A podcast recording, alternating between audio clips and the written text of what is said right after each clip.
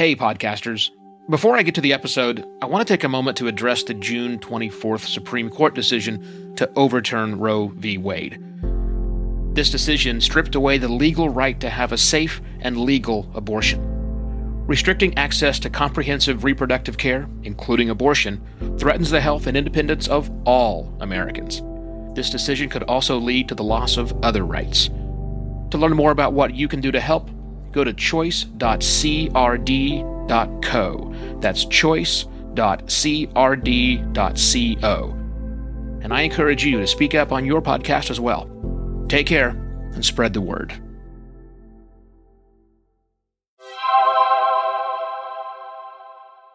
Hello and welcome to another podcast pontifications with me, Evo Terra. And the topic of conversation today is going to be the line that divides podcasting. I need to take a step back and, and explain the history because I've been doing this since October 14th, 2004.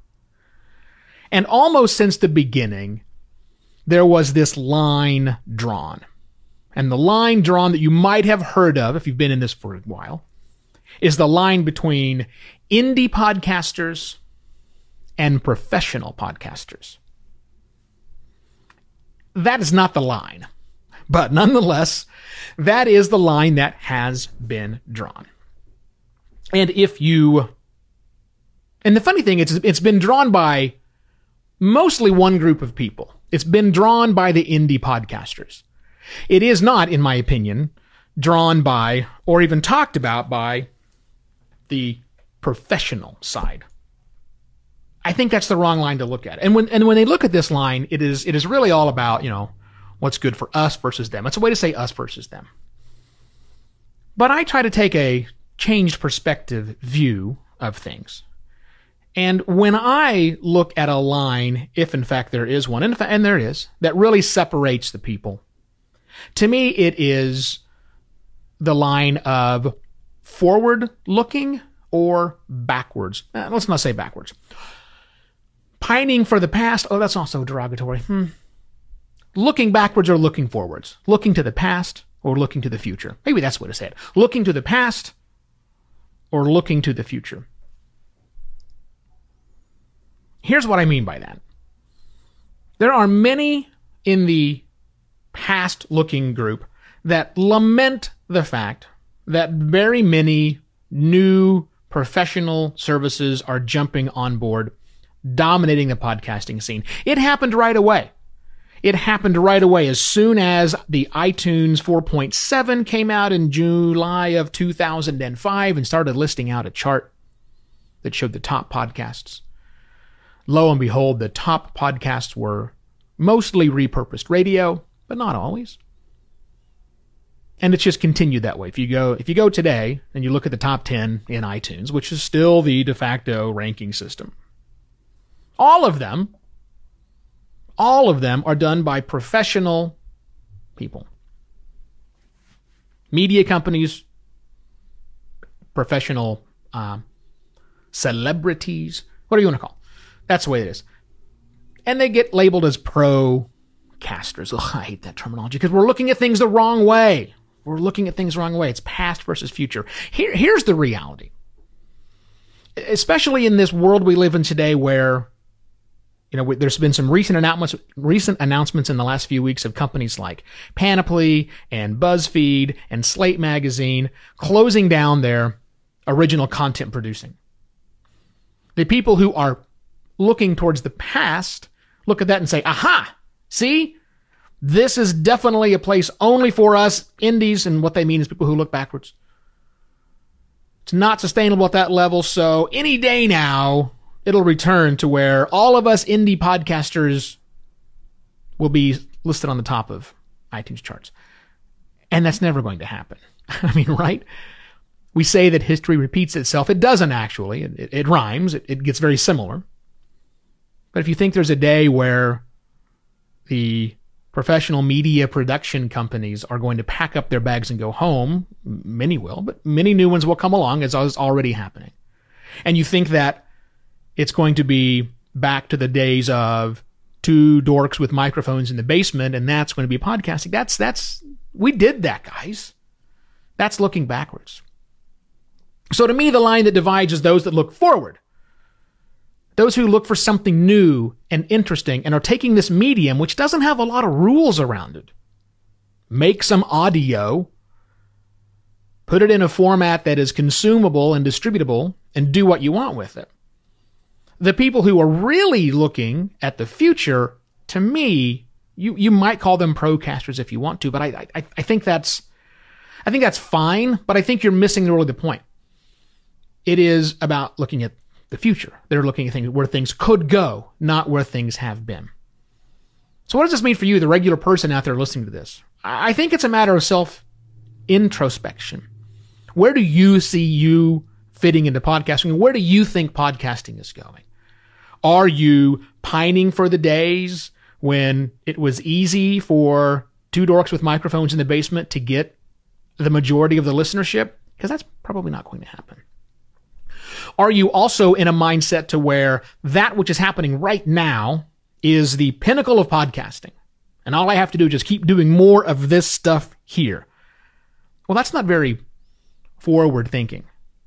And unfortunately, and I'm going to, this may be offensive to some out there, but the, the companies that are really responsible for or have been historically responsible for driving podcasting, who are big supporters of podcasting. I mean, two really big hosting companies. As much as I love the people that, that work in these companies and I'm friends with these people, they're in the past thinking. They have a, in my opinion, they have a difficult time of seeing what the future might look like. And, and a lot of that is, and I, and I get why. I mean, this is, this is part of my challenge being the contrarian voice inside of businesses for the two decades I've been doing it, it's easy to be comfortable. We've got 25,000 people, whatever the number is, paying their bills, paying their invoices every month, which pays for our bills. And we're going to just keep innovating on the things that we do and not do something radically, drastically different. I get it. I really do. It's, it's hard to make those kinds of jumps, especially when you've got a, an active user base that is happy with the way things are with the status quo and also not necessarily looking at doing new and different things. But I think that's problematic.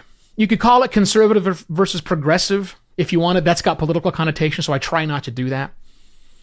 But really, where do you see the medium going if you are someone like me who always tries to look forward? I don't like looking backwards. It's just I don't mind looking backwards to, to self examine, to see what happened, to look for patterns that might repeat or rhyme at some point in time in the future. But it is not where I want to be. I want to think about what's next because right now, out there, while you're watching me talk about this, wondering why isn't the past something that to be celebrated, and a lot of my old podcasters like me celebrate the past a lot. While we're while you're doing that, because I'm not doing that, there's a whole crop of people that are looking at the podcasting space now and saying, what can I do different? How can I take this medium and create something that is truly special? We've been there have been there have been people like this all the time, but I think they're really empowered now. I think there are new companies that are coming in that are really, really breaking the space. You know, when I gave my talk back in 2014, I was the, one of the keynote speakers at Podcast Movement. And I told him podcasting is not a movement and it's not disruptive.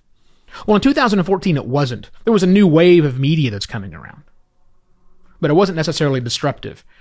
Since that time, there have been a lot of disruptive moves. And I think there are a lot of new players entering this space, not just from the technology providing side, but also from the content creating side that are changing the space. Yes, some old school publishers and also some new publishers that kind of glam on the new things and are known for bouncing in and out quickly. Yeah, they've They've changed. They're they're not doing the things that they're doing. But don't take that as everybody. Don't take and most importantly, most importantly, don't take that as an assumption that things will return to the past because they never ever do. It's future that only happens. We never ever go back. Sorry. We just don't.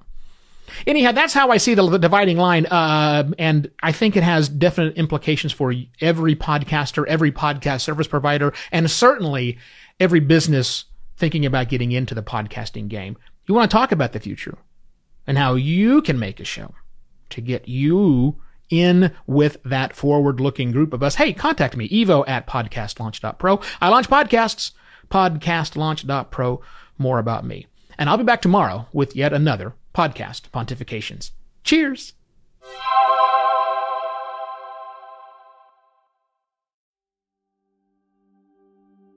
While Americans overwhelmingly support the right of an individual to make their own decisions about abortion, unfortunately, that right is no longer protected everywhere in the U.S. The Supreme Court overturned Roe v. Wade on June 24th. Abortion is a basic healthcare need for the millions of people who can become pregnant. Everyone should have the freedom to decide what's best for themselves and their families, including when it comes to ending a pregnancy.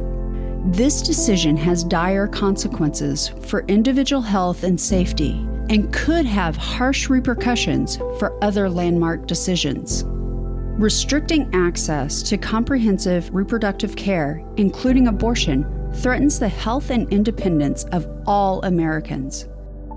Even if you live in a state where abortion rights are upheld, access to safe medical procedures shouldn't be determined by location, and it shouldn't be the privilege of a small few. You can help by donating to local abortion funds. To find out where to donate for each state, visit donationsforabortion.com. That's donations, the number four, abortion.com. If you or someone you know needs help, or if you want to get more involved, here are five resources. 1. Shout Your Abortion is a campaign to normalize abortion. 2. Don't Ban Equality is a campaign for companies to take a stand against abortion restrictions. 3. Abortion.cafe has information about where to find clinics. 4. PlanCpills.org provides early at home abortion pills that you can keep in your medicine cabinet. And 5.